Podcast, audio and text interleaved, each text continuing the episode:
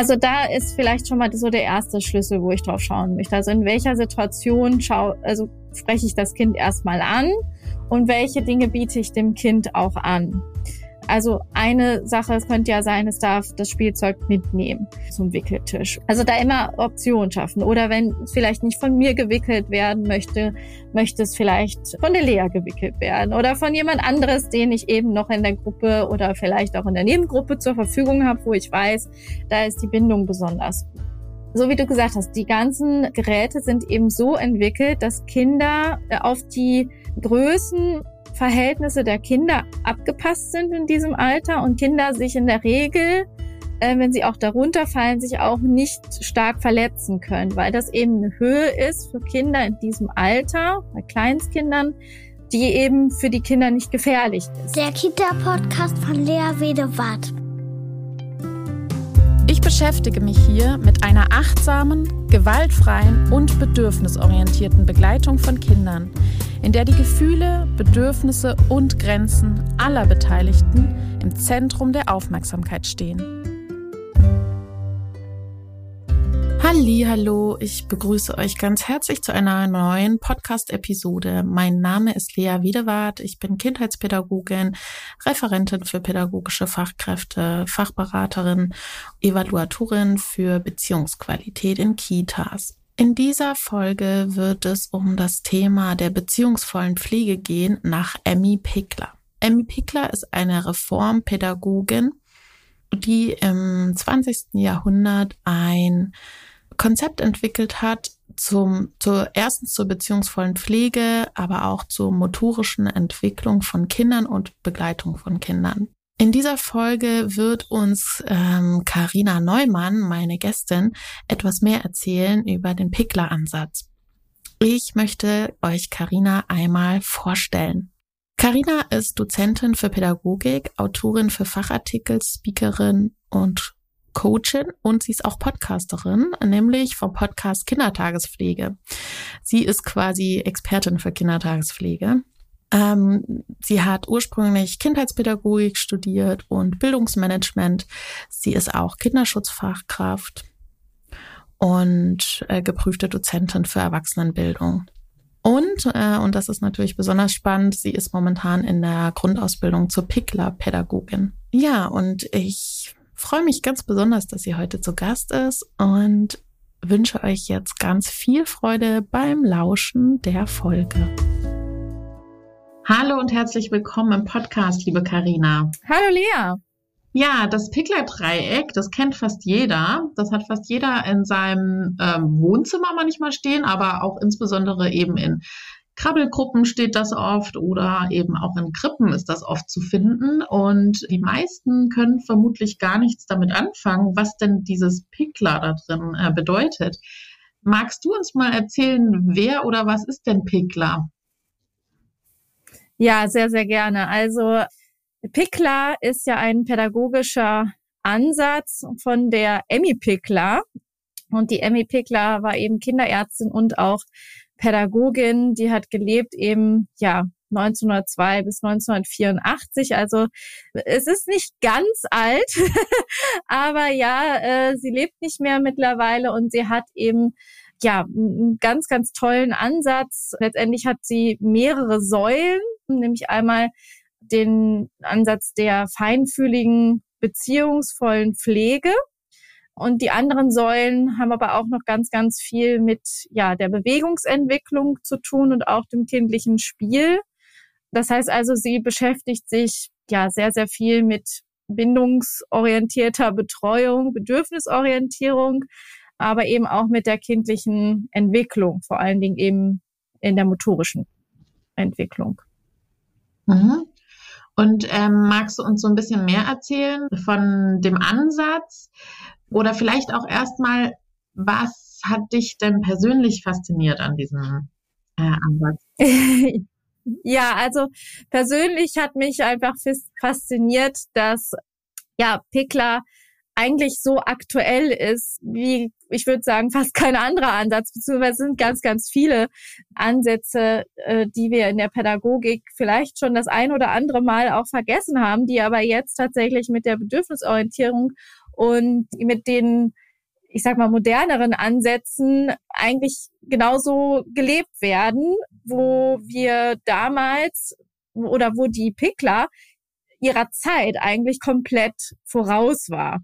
Und ich finde halt diese, diese, vor allen Dingen diesen Ansatz der beziehungsvollen Pflege so toll, weil er eben ja die Beziehung und die Bindung in diesen ganzen Pflegesituationen, die wir ja in Krippen oder die aber auch Eltern ähm, zu Hause mit ihren Kindern, gerade mit ihren Kleinstkindern, so von null bis zwei, zweieinhalb, drei, je nachdem, haben, dass, dass da einfach ganz, ganz viel Beziehungsgestaltung einfach stattfinden kann und ähm, ja sehr interaktiv ist. Und ich bin ja sowieso ein Fan von allem, was ja mit Bindung und Entwicklung zu tun hat. Und deswegen ja finde ich diese drei Säulen, die ich gerade auch genannt habe, die sie ja hat, einfach spielen auch super toll zusammen und greifen so auch ineinander einfach.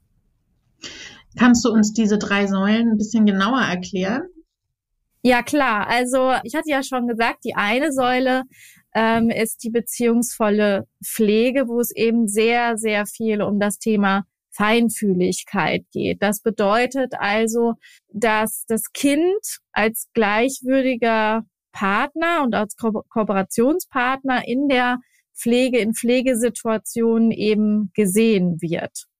Was eben letztendlich ja auch bedeutet, dass ja, wir mit den Kindern, egal jetzt ob wir Pädagoginnen, pädagogische Fachkräfte sind, Eltern, mit dem Kind, wie man so schön sagt, auf Augenhöhe kommunizieren, dass ähm, wir sie in die Pflegesituation mit einbeziehen und das können jegliche Pflegesituationen bei Kleinstkindern, bei Säuglingen zum Beispiel, Kleinkindern bis, wie gesagt, zweieinhalb, drei Jahren sein. Also angefangen von zum Beispiel dem Füttern über das Wickeln, über aber auch das Reinigen des Kindes. Ähm, es kann aber auch zum Beispiel die Einschlafbegleitung sein oder auch, wenn wir einen Schritt davor gehen, das An- und Aus- und Umziehen.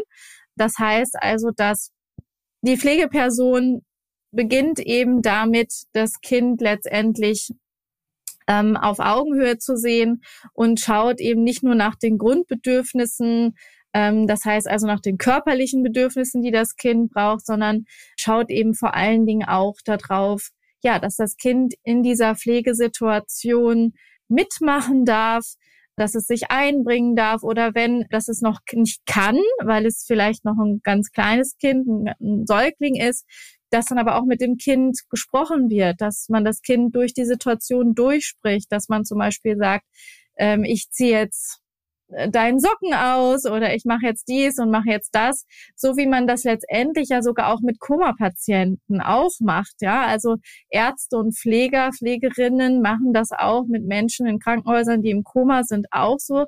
Die sprechen alles durch, was sie jetzt mit diesen Menschen machen, um eben auch diesem Menschen und hier in dem Fall eben dem Kleinkind ähm, die Sicherheit zu geben für diese Situation. Also das ist die eine ganz wichtige Säule die ich eben auch so ganz, ganz toll finde, weil sie so viele Berührungspunkte eben hat zu dem Thema Bindung, Beziehungsgestaltung, Bedürfnisorientierung und was wir eben gerade alles so erleben, was ganz, ganz wichtig ist für das Kind und auch für die Beziehung natürlich letztendlich. Und die andere Säule ist eben, deswegen kennt man auch das Pickler-Dreieck, ja, die motorische Entwicklung letztendlich. Das heißt also, es geht bei dem Pickler-Dreieck und es ist, wenn ihr euch das anschaut, sind das ja so, es ist ein Dreieck letztendlich, also für die, die es nicht kennen, was verschiedene Stäbe hat, wo sich die Kinder eben auch hochziehen können zum Beispiel oder wo sie auch drüber klettern können. Und die Abstände sind genauso auf der Höhe gemacht, wie eben Kinder das für ihre motorische Entwicklung brauchen, wenn sie eben ja laufen lernen, wenn sie sich hochziehen oder dann auch, wenn sie etwas älter sind, ähm, wenn sie eben dann auch schon da drauf klettern, drüber klettern. Und da gibt's ja auch relativ viel Zusatzmaterial. Also es gibt nicht nur das Pickler-Dreieck von Pickler und Hengstenberg, sondern eben auch noch den Picklerbogen und so weiter. Also da gibt's mehrere Dinge auch so eine Art Rutsche oder Leiter, wie man das nennen möchte, die da man eben auch noch ja mit dran machen kann. Und letztendlich ist das alles darauf ausgelegt, dass das Kind sich eigenständig motorisch entwickeln kann. Äh, das heißt also, ähm, es kann sich in seinem eigenen Tempo entwickeln und Pickler sagt ja auch diesen tollen Satz, lasst mir Zeit, ja, also gib mir Zeit für die Entwicklung, so dass ich mich selbstständig nach meinem eigenen Tempo entwickeln kann und wir als Erwachsene letztendlich nur das Vertrauen in die Fähigkeit des Kindes haben müssen, dass es halt schon irgendwann anfängt zu krabbeln und laufen zu lernen und diese ganzen motorischen Entwicklungsschritte eben macht. Und da kommen wir eigentlich auch schon auf die dritte Säule, nämlich das Spiel, was sie eben auch ganz, ganz stark ja bedient und äh, abbildet in diesem in diesen drei Säulen, ähm, dass sie eben auch sagt, dass natürlich das Spiel egal jetzt ob in der beziehungsvollen Pflege ganz wichtig ist, weil man natürlich spielerisch immer wieder mit den Kindern, gerade mit Kleinkindern auch gut arbeiten kann und die ja auch als Kooperationspartner im Spiel eben ja sehr gut man auch noch einbeziehen kann. Und aber natürlich auch, wenn wir an das Pickler-Dreieck denken und an diese ganze motorische Entwicklung, dass Kinder äh, diese ganzen Dinge natürlich im Spiel auch automatisch dann äh, erlernen dass sie das im Spiel entdecken, dass sie das alles spielerisch angehen und ja, das, deswegen greift, greifen diese drei Säulen ganz, ganz gut ineinander.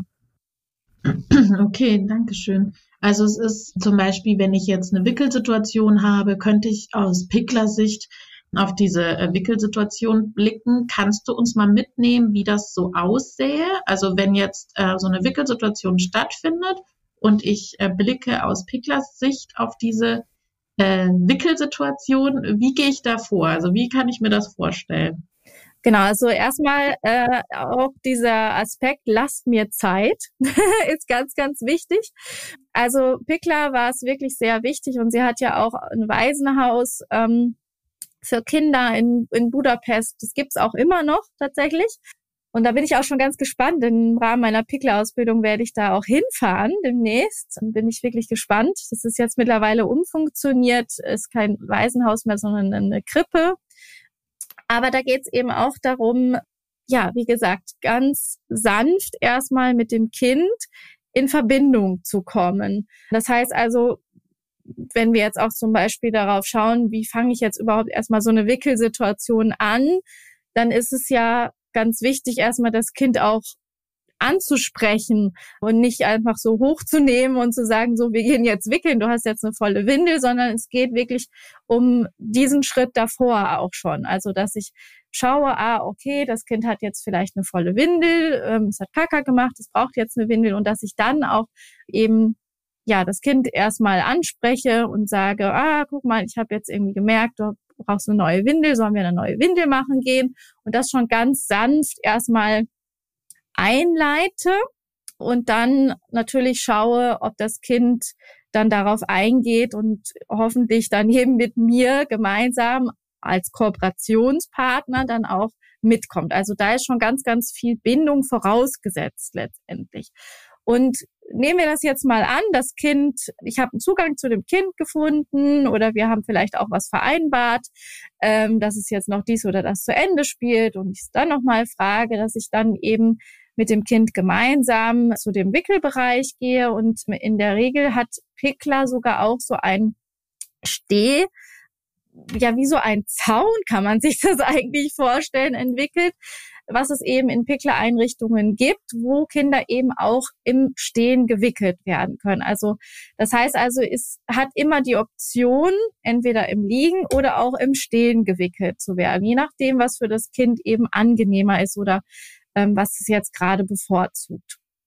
Das heißt also, auch da ist letztendlich, wenn ich gerade auch erhöht arbeite für eine Wickel, äh, für eine sichere Wickelsituation gesorgt, eben, dass ich das Kind da auch gut festhalten kann an diesem sogenannten Zaun. Also äh, ich weiß gar nicht, wie man das genau nennt. Ich müsste das nochmal nachschauen, aber es ist natürlich nicht eine Begrenzung nach vorne, sondern eher so eine Begrenzung nach hinten. Ja, wie so ein Kopfteil letztendlich darum, was aber eben ein bisschen erhöht ist, so dass ich das Kind gut daran festhalten kann. Und dann geht es ja darum, dass das Kind eben, wie schon gesagt, als Kooperationspartner in dieser Wickelsituation gesehen wird. Das heißt, dass ich die Sachen und das Wickeln mit dem Kind gemeinsam gestalte. Das kann eben zum Beispiel auch im Vorhinein sein, schon, dass wir die Sachen die wir zum Wickeln brauchen, aus der Schublade gemeinsam rausholen ähm, und die uns bereitlegen. Oder ich zum Beispiel das Kind auch bitte, mir verschiedene Dinge anzureichen. Oder auch, dass das Kind sich auch zumindest zum Teil auch mit selbst sauber machen kann. Also dass es zum Beispiel ein Feuchttuch bekommt und sich in seinen Genitalien eben auch sauber mitmachen kann. Natürlich muss ich als ja, pädagogische Fachkraft oder als Eltern, als Erwachsener darauf schauen, dass das dann gesamt gereinigt ist und dass das da keine Rückstände sind. Ähm, aber es geht immer darum, das Kind mit einzubeziehen.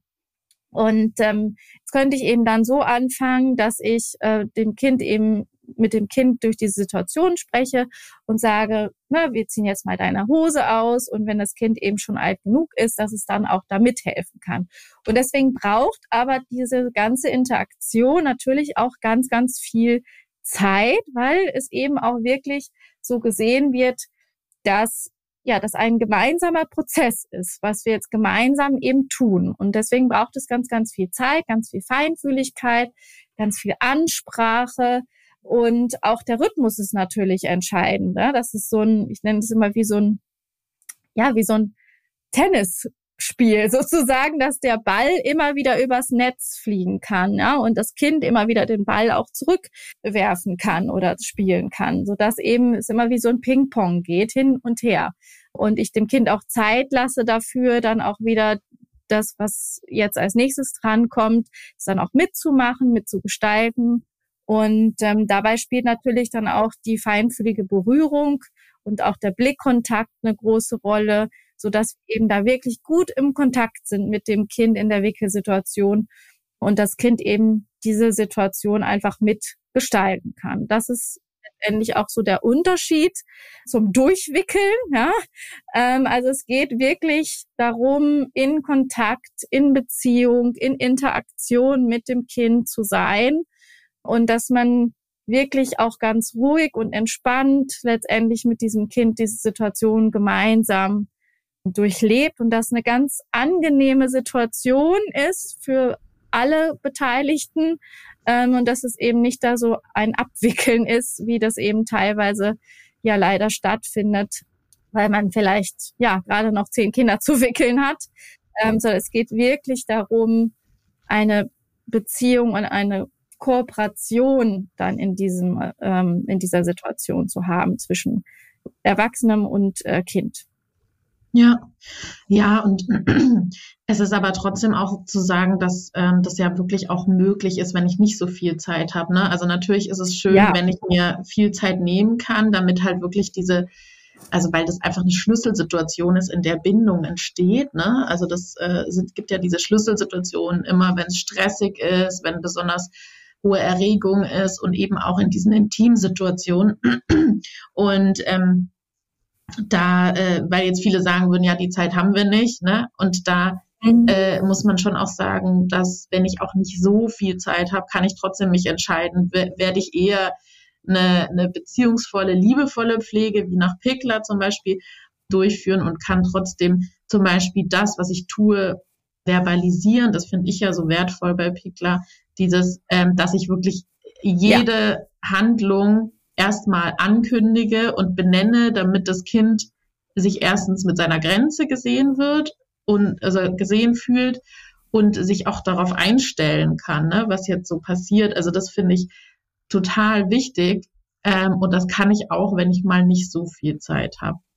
Ne? Ja, definitiv. Also äh, ich muss mich immer natürlich dafür entscheiden oder sollte mich immer dafür entscheiden, mhm. auch wenn ich nicht so viel Zeit habe, immer zu schauen, dass ich auf das Kind schaue, dass wir ganz behutsam, ganz feinfühlig diese Dinge durchführen, denn wenn ich nicht auf die Signale und auf die Bedürfnisse des Kindes eingehe, dann wird es keine schöne Situation mhm. für alle sein. Und wenn ich diese Situation immer und immer wieder habe, weil das Kind muss ja mehrfach am Tag gewickelt werden, das macht natürlich was mit der Bindung und der Beziehung dann. Also ich kann mich immer entscheiden. Mhm. Mm, auf der anderen Seite braucht es aber sehr, sehr viel Zeit. Das ist mir einfach trotzdem nochmal wichtig zu sagen. Und da wird sich halt bei Pickler nochmal besonders viel Zeit für genommen. Und das ist aber auch letztendlich mit den Kollegen und Kolleginnen dann auch so besprochen. Also die wissen dann, dass man dann auch erstmal weg ist sozusagen im Wickelraum mhm. und sich da wirklich ganz, ganz, ganz viel Zeit lässt. Ja, und es ist ja auch keine verschwendete Zeit in dem Sinne, nee. sondern es ist ja eine Bildungs, auch eine Bildungssituation. Ne? Also ich, äh, ich, ich benenne die Hose, ich ähm, will gucken, wie geht die auf, was und das ist ja auch das, was du beschrieben hast, dieser, dieser Ping-Pong, das ich auch so wichtig finde im Zusammenhang mit Feinfühligkeit. Ne? Also dass ich, dass ich sage, jetzt können wir die Hose aufmachen und dann und dann zeigt das Kind vielleicht auf die Hose und dann ja genau das ist die Hose ne? also immer so dieses hin und her wie kriegen wir die denn jetzt auf dann versucht das Kind aufzumachen oh, geht's nicht? Dann bin ich wieder dran. Dann das Kind versucht nochmal. Dann sagt es vielleicht was, ne? Also kommt irgendwie ein Laut. Und dann soll ich dir helfen? Und dann, ne, also das ist ja dieser Ping-Pong, ne, das sozusagen immer wie so ein Abwechseln ist und dadurch auch nicht so eine, dadurch ja auch diese Kooperation und diese Gleichwürdigkeit hergestellt wird und nicht so ein, so ein Ungleichgewicht, dass immer nur eine Seite spricht oder eine Seite etwas tut, sondern so wie so ein Miteinander eben. Ne? Ja, das ist auch was, was ich eben bei Pickler so so schön finde. Auf der einen Seite ist eben ganz, ganz viel möglich in dem Ansatz für Eigenständigkeit und Selbstständigkeit und auf der anderen Seite aber ganz viel ja miteinander. Ja, ja. Einen kurzen Moment, gleich geht's weiter. Jetzt kommt Werbung. Die Quick Online Akademie bietet abwechslungsreich gestaltete Online-Kurse für pädagogische Fachkräfte und Kita-Teams. Ihr findet bei der Quick Online Akademie unterschiedliche Kursformate zu aktuell relevanten Kita-Themen. Von Kita-Häppchen, Praxiskursen und ExpertInnen-Interviews bis hin zu Intensivkursen. Dabei arbeitet die Quick Online Akademie mit einem großen Netzwerk von über 35 ExpertInnen zusammen. Zudem ist sie Veranstalter des jährlich stattfindenden Kita-Online-Kongresses. So gelingt Weiterbildung für Erzieherinnen und Teams gemeinsam für mehr Qualität in Kitas. Das Team der Quick Online Akademie wünscht euch weiterhin viel Spaß bei der heutigen Podcast-Folge. Und wer Lust hat, sich noch mehr mit pädagogischen Themen auf einem leicht zugänglich digitalen Weg auseinanderzusetzen, schaut am besten einfach mal direkt vorbei unter www.qualität mit ae kita.de. Werbung Ende.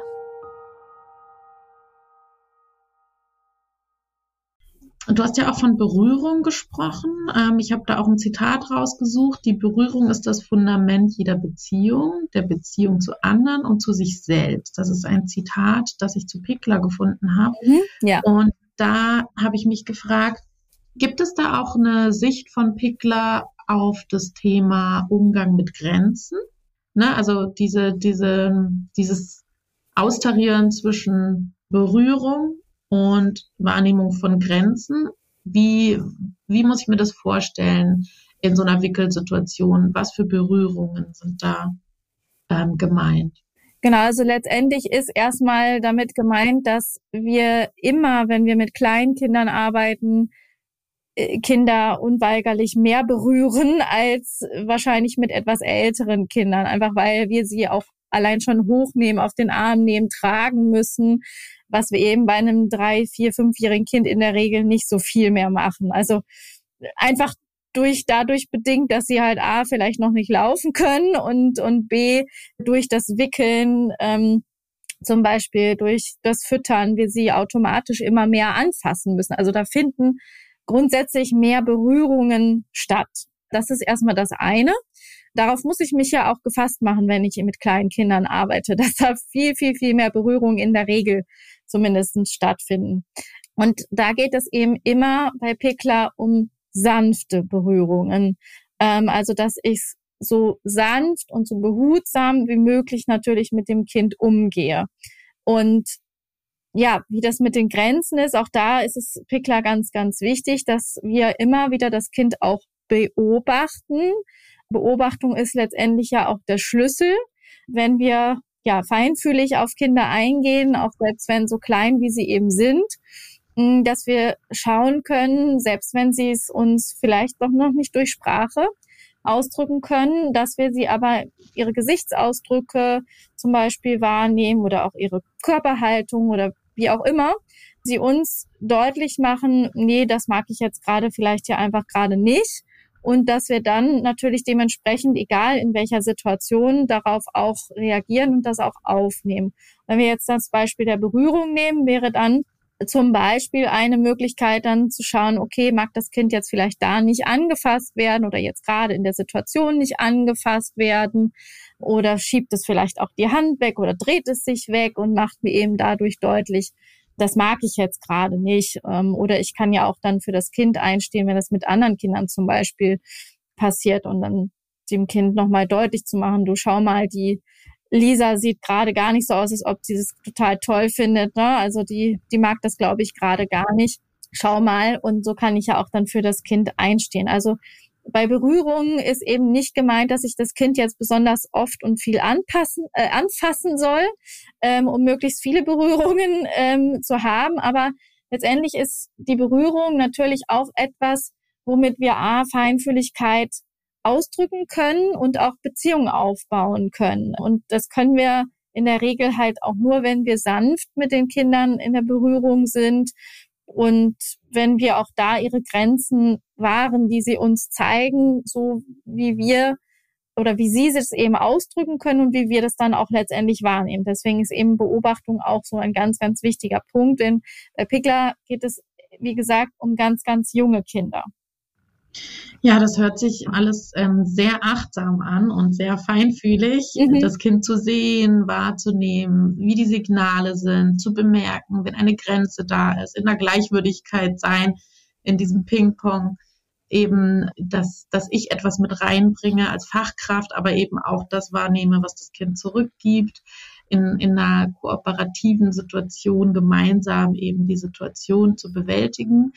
Und ja, das, da scheint äh, Pickler mit der bindungs- und bedürfnisorientierten Pädagogik ganz gut zusammen zu, äh, zu passen. So, äh, das hast du ja vorhin auch schon so gesagt. Ja, also wie siehst du das? Ist das? Du hast ja vorhin schon gesagt, das ist ja eigentlich, da sind viele Parallelen zu sehen, oder?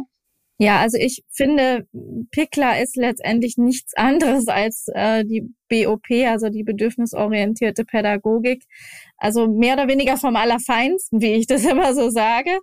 Denn du hast ja gerade auch schon die ganzen Punkte angesprochen. Also es hat, also Picklers Ansatz hat alles, was die äh, bedürfnisorientierte Pädagogik abbildet. Und deswegen finde ich eben, ist diese Pickler-Pädagogik auch wenn sie jetzt vielleicht schon 100 Jahre alt ist, so unglaublich aktuell. Und das war ja letztendlich auch etwas, wo ich gesagt habe, da möchte ich mich einfach auch noch weiter mit beschäftigen, weil das ist genau ja das, was mir so an diesem Pickler-Ansatz auch äh, so gut gefällt, weil es so viele Bereiche einfach auch abdeckt, die so unheimlich bedürfnisorientiert, feinfühlig, bindungsorientiert sind und genau das ist ja das, was jetzt gerade ja auch, auch die Fachwelt letztendlich beschäftigt.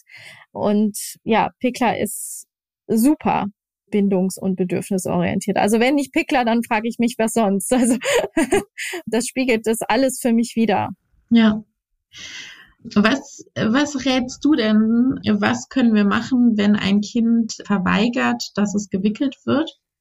Also, dass es Nein sagt und wir wollen das Nein respektieren. Und äh, was würdest du für Tipps geben? Wie gehen wir dann damit um als Fachkräfte? Mhm. Ja, die Situation haben wir ja ganz, ganz oft ne? und immer wieder. Ähm, und häufig finden das ja Kinder auch irgendwie unangenehm oder sie möchten auch gerade, und das wird vielleicht manchmal auch vergessen, ihr Spiel auch nicht aufgeben, was sie jetzt gerade haben. Ne? Also für Kinder ist das Spiel ja so das höchste aller Gefühle sozusagen. Also das möchten sie dann häufig auch nicht aufgeben oder sie haben vielleicht auch gerade irgendwas, ich sag mal, erobert, ja, sind total da irgendwie drin und haben jetzt vielleicht auch das Bobbycar oder so gerade, wie gesagt, erobert. Also da würde ich erstmal immer schauen, wie ist denn die Situation oder in welcher Situation spreche ich denn jetzt überhaupt das Kind an? Also klar, wenn es komplett im Spiel drin steckt, dann wäre das wahrscheinlich schon mal eine sehr ungünstige Situation. Und auf der anderen Seite bin ich aber ja auch dafür verantwortlich, dass es dem Kind gut geht und kann das auch nicht irre lange rausziehen. Und auch wissen wir alle, gibt es auch immer mal wieder Zeiten, ja, in der Kita, ja, wo, wo wir natürlich auch schauen müssen, dass der Tagesablauf irgendwie funktioniert. Mhm. Also da ist vielleicht schon mal so der erste Schlüssel, wo ich drauf schauen möchte. Also in welcher Situation schau, also spreche ich das Kind erstmal an und welche Dinge biete ich dem Kind auch an. Also eine Sache, es könnte ja sein, es darf das Spielzeug mitnehmen zum Wickeltisch oder ähm, also da immer Optionen schaffen. Oder wenn es vielleicht nicht von mir gewickelt werden möchte, möchte es vielleicht von der Lea gewickelt werden oder von jemand anderes, den ich eben noch in der Gruppe oder vielleicht auch in der Nebengruppe zur Verfügung habe, wo ich weiß, da ist die Bindung besonders gut. Also das wären schon mal so die Dinge vorab, die mir ganz wichtig wären. Und dann zu schauen, wenn ich eben irgendwann auch sage, okay, ich habe jetzt schon ganz, ganz viel probiert ich habe jetzt schon viele Kompromisse gemacht. Ich habe schon viel versucht, einfach das Kind, ich sag mal, das kooperiert auch mitzukommen auf verschiedenste Art und Weisen und das Kind möchte aber immer noch nicht. Dann äh, gibt es auch immer noch die Möglichkeit, zum Beispiel auch die Eltern zu informieren und auch da nochmal offen zu lassen, ob sie vielleicht dann das, also wenn es gar nicht, gar nicht sich wickeln möchte und das sich jetzt auch schon über mehrere Stunden, sage ich jetzt mal, hingezogen habe, bin ich ja irgendwann schon wirklich in der Pflicht, das Kind sozusagen zu wickeln, weil ich bin einfach für die Gesundheit des Kindes zuständig. Also das wäre auch nochmal eine Möglichkeit, mit den Eltern gemeinsam darüber zu, zu sprechen und zu schauen, ob die vielleicht die Möglichkeit haben, in die Einrichtung zu kommen oder ob sie das Kind abholen wollen, wenn es so komplett sich weigert. Was ich aber in der Regel, wenn das Kind wirklich eine gute Bindung und Beziehung hat und viele Angebote bekommen hat, noch nie wirklich so erlebt habe. Also auch da, wie gesagt, ganz, ganz feinfühlig da dran zu gehen und auch mal zu schauen, welche Lösungen, welche gemeinsamen Lösungen kann ich denn finden. Ja, und in aller, allerletzter Instanz dann wirklich die Entscheidung zu treffen, okay, mir ist jetzt wirklich wichtig, dass du eine saubere Popo bekommst. Vielleicht weiß ich ja auch sogar, dass das Kind gewisse Dinge beim Wickeln eben gerne macht oder nicht gerne macht oder eben auch oder vielleicht weiß ich auch, äh, dass es äh, schnell einen wunden Po bekommt, dann würde ich da natürlich vielleicht auch nicht ganz so viel Zeit verstreichen lassen und das auch mit dem Kind besprechen und auch immer dann zu sagen, okay, ich bin auch ganz vorsichtig und da verschiedene Angebote einfach zu machen. Und in letzter Instanz, wenn es dann aber gar nicht mehr geht, dann wirklich zu, die Entscheidung zu treffen und zu sagen, nee, jetzt, also da muss wirklich schon viel passiert sein im Vorhinein und da muss auch schon eine ganze Menge Zeit verstrichen gewesen sein im Vorhinein zu sagen, okay, und jetzt ist mir wichtig, dass wir wickeln gehen, weil jetzt kann ich es einfach auch nicht mehr länger verantworten. Ähm, und dann aber trotzdem diese Wickelsituation so feinfühlig und so sprachlich zu begleiten, wie es eben nur geht. Auch mit dem Bewusstsein, dass das Kind sich jetzt vielleicht dagegen wehrt, dass das Kind das nicht mag, dass ich das Kind vielleicht an der einen oder anderen Stelle auch festhalten muss gegen seinen Willen. Aber dann muss ich wirklich für mich in dem Moment auch ganz klar sein und zu wissen, okay, ich muss jetzt wirklich auf die Gesundheit des Kindes schauen. Aber bis dahin sollte ganz, ganz, ganz viele Angebote gemacht werden. Ähm, und also das ist dann wirklich die aller, allerletzte Option. Ja, das ist bei uns ja dann die schützende Gewalt. Genau, richtig. Ähm, das ist ja eine, also das ist ja gewaltvoll sozusagen. Ja. Das muss ich dann echt gut reflektieren, ne? Und ich kann ja währenddessen dann auch, wie du sagtest, ne, dann immer wieder dem Kind sagen, ich weiß, du wolltest es eigentlich überhaupt nicht. Du wolltest unbedingt weiterspielen. Ich weiß das, das ist mir bewusst. Ne? Ich bin über deine Grenzen gegangen. So, ne? Also das finde ich dann total wichtig, das äh, anzukündigen, mhm. dass ich jetzt etwas tue, was es nicht will und auch mit dem Kind darüber zu sprechen.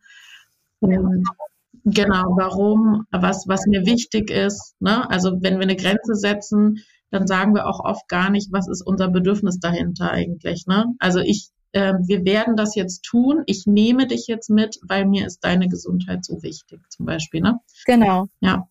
Und es gibt auch Kitas, die sagen, das machen sie auf keinen Fall. Also die sagen, sie machen auf keinen Fall, nehmen sie das Kind und werden es wickeln, sondern das ist von vornherein mit den Eltern besprochen, dass dann die Eltern wirklich angerufen werden und dass dann eventuell auch die Eltern dann das Kind abholen oder selber kommen zum Wickeln oder da muss man dann mit den Eltern eine Lösung finden am Telefon. Ne? Da gibt es auch Kitas, die ganz klar sagen, das machen sie nicht. gegen den Willen des Kindes. Genau, muss man halt abwägen. Auch wie ist das Kind? Was für eine Persönlichkeit hat es? Ne? Es gibt ja auch Kinder, wenn ich das da einmal machen würde, dass dann das Wickeln mhm. damit in Zukunft nur schwieriger werden würde und so weiter. Ne? Also das ist wirklich dann eine individuelle Sache, wie ich das abwäge. Auch eine Entscheidungsfrage und eine Haltungsfrage des Teams und der Kita letztendlich. Also genau. ich kann das vollkommen verstehen, wenn Fachkräfte sagen, nee, das mache ich nicht, weil ähm, ja, da, das gefährdet natürlich auch einfach die Beziehung. Und ja, meistens geht's bei Mama oder Papa oder wie auch immer halt. Mhm. Es ist einfach eine andere Beziehung in der Regel. Ja, genau. Bevor wir zum Ende kommen, würde ich gerne noch mal eine Sache ansprechen, obwohl es eigentlich um Pflege geht, aber weil wir bei Pekla sind, ähm, zu dem Pekla-Dreieck beziehungsweise zu der Bewegungsentwicklung. Da finde ich ja so schön und möchte das noch mal hervorheben. Ich finde, Kindern wird oft so wenig zugetraut und äh, das macht ja Pekla, ne, dass sie sagt, ähm, dass selbst Kleinstkinder, die nicht mal äh, laufen können, dass sie wirklich ihnen diese selbstständige Entwicklung ermöglicht, auch an so einem Turngerät. Ne? Also vielleicht kannst du da noch mal so ein bisschen jetzt vielleicht an, anhand des der motorischen Begleitung mhm. noch mal erklären, was ist da meine Aufgabe als erwachsene Person dabei? Ja, also letztendlich bin ich immer im Hintergrund und auch als Beobachtende ja, ist das meine Funktion, würde ich jetzt mal so sagen. Also Pickler hat ja diese und mit, also mit Hengstberg zusammen, die haben ja auch noch andere unterschiedlichste Turngeräte, so wie du es jetzt so schön benannt hast, entwickelt. Ist auch ein ganz, ganz, ganz, ganz spannendes Feld. Wer da sich noch weiter einlesen möchte, kann ich gerne auch noch zwei, drei Quellen auch noch mit in die Shownotes oder so mit reingeben. Aber die so wie du gesagt hast, die ganzen Geräte sind eben so entwickelt, dass Kinder, also dass sie A, auf die Größenverhältnisse der Kinder abgepasst sind in diesem Alter und dass sie eben diese Dinge eigenständig und frei ja erklimmen können ähm, und dass ihnen da wirklich zugetraut wird, weil sie eben auch eine Höhe haben und dass wenn ihr so ein Pickler-Dreieck habt, dann wisst ihr, das ist so ja, maximal so zwischen Knie und Hüft hoch bei uns vielleicht. Also das ist auch, hat auch alles eine Höhe. Die wurden auch so entwickelt, dass Kinder sich in der Regel, äh, wenn sie auch darunter fallen, sich auch nicht stark verletzen können, weil das eben eine Höhe ist für Kinder in diesem Alter, bei Kleinstkindern, die eben für die Kinder nicht gefährlich ist. Und da ist eben meine Aufgabe letztendlich immer mal wieder das Kind anzuregen, Impulse zu geben, aber in der Regel erstmal nur in dieser beobachtenden Funktion zu sein und nur dann einzugreifen, wenn das Kind wirklich Unterstützung auch einfordert. Also wirklich dieser Punkt und dieser Aspekt, lasst mir Zeit für die Entwicklung und auch dieses Vertrauen darin, dass das Kind ja diese Eigeninitiative auch entwickelt, auch die Selbstständigkeit entwickelt und dass dadurch dann letztendlich ja auch ein positives Selbstbild, ein Selbstvertrauen und auch ein Selbstkonzept gebildet werden kann letztendlich, weil wir die Kinder eben machen lassen und weil sie, das ist auch so ein bisschen ja diese psychomotorische Richtung, die dann damit reinkommt, diese unterschiedlichen Erfahrungen machen, also die Körpererfahrung auf der einen Seite, aber auf der anderen Seite dann auch die Materialerfahrung, also die Handhabung auch mit diesem Gerät. Und ja, und da probieren sich die Kinder natürlich auch dran aus. Wie gesagt, sie ziehen sich da hoch, klettern da drüber, klettern wieder auf der anderen Seite runter oder man kann ja auch das Gerät auf vielfältigste mhm. Art und Weise auch umfunktionieren, zum Beispiel auch als Höhle oder wie auch immer. Also da gibt's ganz viele unterschiedliche Möglichkeiten, diese Geräte auch einzusetzen. Und meine Aufgabe ist letztendlich, das immer wieder zu begleiten und zu schauen, ja, dass das Kind positive Erlebnisse machen kann, positive Erfahrungen mitnimmt und ähm, ja, dass es sich frei bewegen kann, um sich dadurch eben bestmöglichst entwickeln zu können. Und es wird einfach, ja, diese Fähigkeiten nach und nach entfalten. Das ist so dieses Vertrauen, äh, was wir einfach in die Kinder haben dürfen. Mhm. Ja, ich finde, es ist das, dieses äh, Vertrauen, weil da, also da gibt's viele Erwachsene, finde ich, die dann schnell Angst bekommen, ne? Wenn jetzt da der Säugling quasi da versucht hochzuklettern und dann irgendwie runterfällt oder das dann schnell ähm, so sofort so schützend eingegriffen werden möchte, das, das ist eben nicht die Idee, die Pickler hat, ne? sondern dass wir da ins Vertrauen gehen Genau. und auch nicht eben helfen, dass das Kind sozusagen die weiter schneller hochkommt oder so oder eben irgendwo hochsetzen oder so, sondern wirklich die Schritte alleine geht, ne? Genau, also es geht wirklich darum, dass das Kind nicht da drauf gesetzt wird. Oder auch wenn ich eben zum Beispiel daran denke, dass es, äh, da gibt ja diese, dieses Brett noch, was ich zum Beispiel auch zwischen zwei Pickler-Dreiecke bauen kann. Oder was ich auch als Rutsche benutzen kann. Also es ist nicht der Sinn, dass ich jetzt das Kind da oben drauf setze, sondern dass es das selbst erklimmt und dass es diese ganzen Schritte bis dahin auch selbstständig erlernt. Äh, denn Pickler ist ja auch davon überzeugt, so wie auch letztendlich ganz, ganz viele, die sich mit der motorischen Entwicklung beschäftigen, mhm. viele Pädagoginnen, Pädagogen ähm, und Ansätze, dass das Kind eben dadurch, wie schon gesagt, den Umgang mit diesem Material, mit diesem Gerät auch lernt und dann auch weiß, okay, wo muss ich hinfassen, wo kann ich mich abstützen und dadurch eben auch ja lernt, wie muss ich mit diesem Gerät umgehen und welche Risiken gibt es bei diesem Gerät, wo kann ich anfassen, wo, wo falle ich oder wo ist eben nichts. Ähm, und das Kind lernt das eben nicht, wenn ich als Erwachsene da ständig eingreife ähm, und das für das Kind erledige, weil es dann eben diese Erfahrung nicht machen kann. Mhm, ja, und es ist ja auch so, dass genau das, was das Kind schon schafft, ist ja auch das, was es verarbeiten kann, so, ne? Oder das, was es, was es bewältigen ja. kann. Also wenn wir jetzt das Kind eben einen Schritt weiter schieben, dann ist es womöglich kognitiv, motorisch eben dafür gar nicht äh, bereit. Ne? Und ähm, das, das hilft der Entwicklung dann gar nicht, weil wir davon ausgehen können, dass das Kind ja nur das tut und bis dorthin klettert, wo es auch das eben verarbeiten kann. Also es hat einfach ganz viel mit Vertrauen zu tun. Ne? Und wo ist genau ein Vertrauen, auch was es sich selbst auch zutraut. Ne? Also äh, da sind wir auch beim Vertrauen und Zutrauen. Also es klettert ja in der Regel nur bis dahin oder tut nur die Dinge, was es sich selbst auch zutraut. Und da mhm. kann ich natürlich den ein oder anderen Impuls oder auch meine Unterstützung geben. Aber wie gesagt, sollte ich mich eher zurückhalten und Kinder da selbst ausprobieren lassen. Mhm. Und ein Aspekt vielleicht noch zur Sicherheit. Mhm. Also letztendlich brauche ich für diese Geräte keine Matten drunter.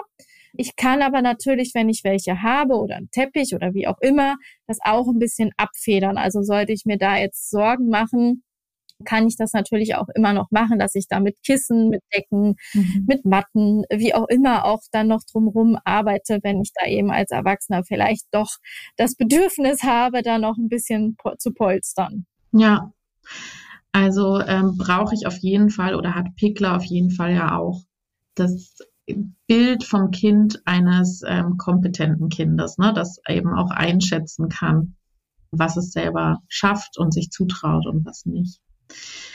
Okay, Karina, zum Abschluss. Gibt es noch irgendwas, was du gerne den Fachkräften, den Zuhörenden äh, mitgeben möchtest?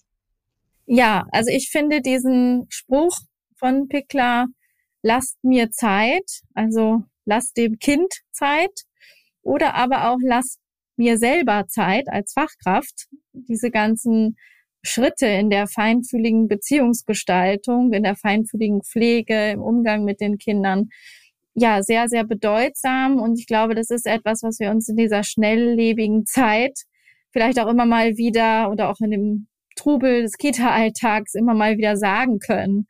Ja, also uns einfach allen diese Zeit zu lassen und nicht so Tempo, Tempo, schnell, schnell alles durchzuhetzen, sondern wirklich äh, im Moment zu sein, im Moment mit den Kindern zu sein denn das ist letztendlich das, was gerade ganz, ganz junge Kinder, also wirklich, wie gesagt, wir sprechen bei Pickler immer in erster Linie von Säuglingen oder von Kleinstkindern, äh, wenn es um diese ganzen Ansätze geht, die alle übertragbar sind, keineswegs auf ältere Kinder. Aber diese Kinder brauchen, diese jungen Kinder brauchen einfach eben, ja, uns, die im Moment mit ihnen sind, die diese Momente gestalten. Denn ja, wie heißt es so schön, wir sind ihr Alltag. und deswegen finde ich eben diesen Satz, lasst mir Zeit in alle Richtungen für das Kind, aber auch für uns Erwachsene ähm, so schön. Ja, wichtiger denn je, würde ich behaupten. Ne? Mhm. Wie gesagt, Pickler ist total aktuell. Ja, dieses Zeitlassen, das ist, äh, in, ist, ist heutzutage wirklich oft nicht mehr so da und etwas abhanden gekommen. Ne? Ja, vielen, vielen Dank, Karina, dass du hier warst und uns was über den Pickler-Ansatz erzählt hast. Ja, Dankeschön. Vielen Dank fürs Zuhören bei dieser Folge mit Karina Neumann. Nun ist es bald soweit und ich habe mit meinem Podcast 100 Folgen erreicht. 100 Folgen, in der ich mit so vielen wundervollen äh, Gästen sprechen durfte und die Pädagogik, die mir am Herzen liegt, in die Welt tragen durfte. Diese hundertste Folge möchte ich nutzen, um ja, euch Danke zu sagen und vielleicht euch auch ein bisschen hinter die Kulissen blicken zu lassen, was hier so im Hintergrund passiert ist, was mittlerweile mit meinem Beruf, mit meinem, mit meiner Arbeit, mit meinem Job, was hier mit meiner ähm, ja mit meiner Vision quasi äh, alles äh, in die Gänge gekommen ist. Daran möchte ich euch teilhaben lassen und ähm, ich wünsche mir so sehr, ähm, dass ihr mir für diese Folge Fragen schickt. Fragen, Anliegen, Rückmeldungen, was immer ihr mögt. Ähm, darüber würde ich mich sehr freuen. Und das könnt ihr tun über eine WhatsApp-Nachricht. Gerne bitte als Sprachnachricht an die folgende Nummer 0152 345 43010. Ich würde mich sehr über euer Feedback oder eure Frage freuen. Wenn ihr Kontakt aufnehmen wollt mit Carina, dann könnt ihr das tun über die Webseite www.carinaneumann.de, alles zusammengeschrieben, oder über den Kontakt hallo at carinaneumann.de. Die Informationen zu Hengstenberg setzen wir euch in die Shownotes, genauso wie auch die Kontakte zu Carina. Ich möchte euch auch die neuesten Workshops der Bioakademie ans Herz legen. Die nächste, der nächste Workshop wird am 12. April stattfinden. Der Workshop Augenhöhe statt Strafen, in dem Katrin Hohmann euch etwas näher bringt, was alles äh, unter Strafen fällt und welche alternativen Handlungsweisen es dazu gibt nämlich Führung auf Augenhöhe. Am 10. Mai können wir euch den Vortrag empfehlen zu den Grundlagen der bedürfnisorientierten Pädagogik von 16 bis 18 Uhr mit Katrin und mir. Und im Juni, am 29. Juni, gibt es einen Vortrag zum Thema Eingewöhnung auf der Grundlage von meinem Buch Ankommen dürfen statt loslassen müssen. Bedürfnisorientierte Eingewöhnung ich freue mich auf euch, wenn ihr euch dafür anmeldet. Wundert euch nicht, wenn ihr auf der Webseite noch nicht auf den Anmeldebutton klicken könnt. Meistens sind die Vorträge und Workshops zwei Monate vor Start dann buchbar. Ansonsten meldet euch gerne, wenn ihr Fragen habt, Anliegen ähm, bei uns über kontakt at bedürfnisorientierte-pädagogik.de oder eben über die Webseite bo-pädagogik.de. Ich freue mich natürlich sehr doll über Rezensionen, über Sterne, über Bewertungen von euch zum Podcast, ähm, dass ihr mir sagt, wie er euch gefällt, wie er euch hilft, ob er euch inspiriert. Ähm, diese Rückmeldung ist erstens für mich eine Art von Wertschätzung und zweitens wird der Podcast natürlich noch bekannter und viel mehr pädagogische Fachkräfte, Eltern und alle Interessierten erreicht dieser Podcast. Ich danke euch fürs Lauschen, fürs Zuhören und sage euch bis zum nächsten Mal. Macht's gut. Tschüss. BOP. Bedürfnisorientierte Pädagogik. Gemeinsam für starke, sich selbstbewusste Kinder und Fachkräfte.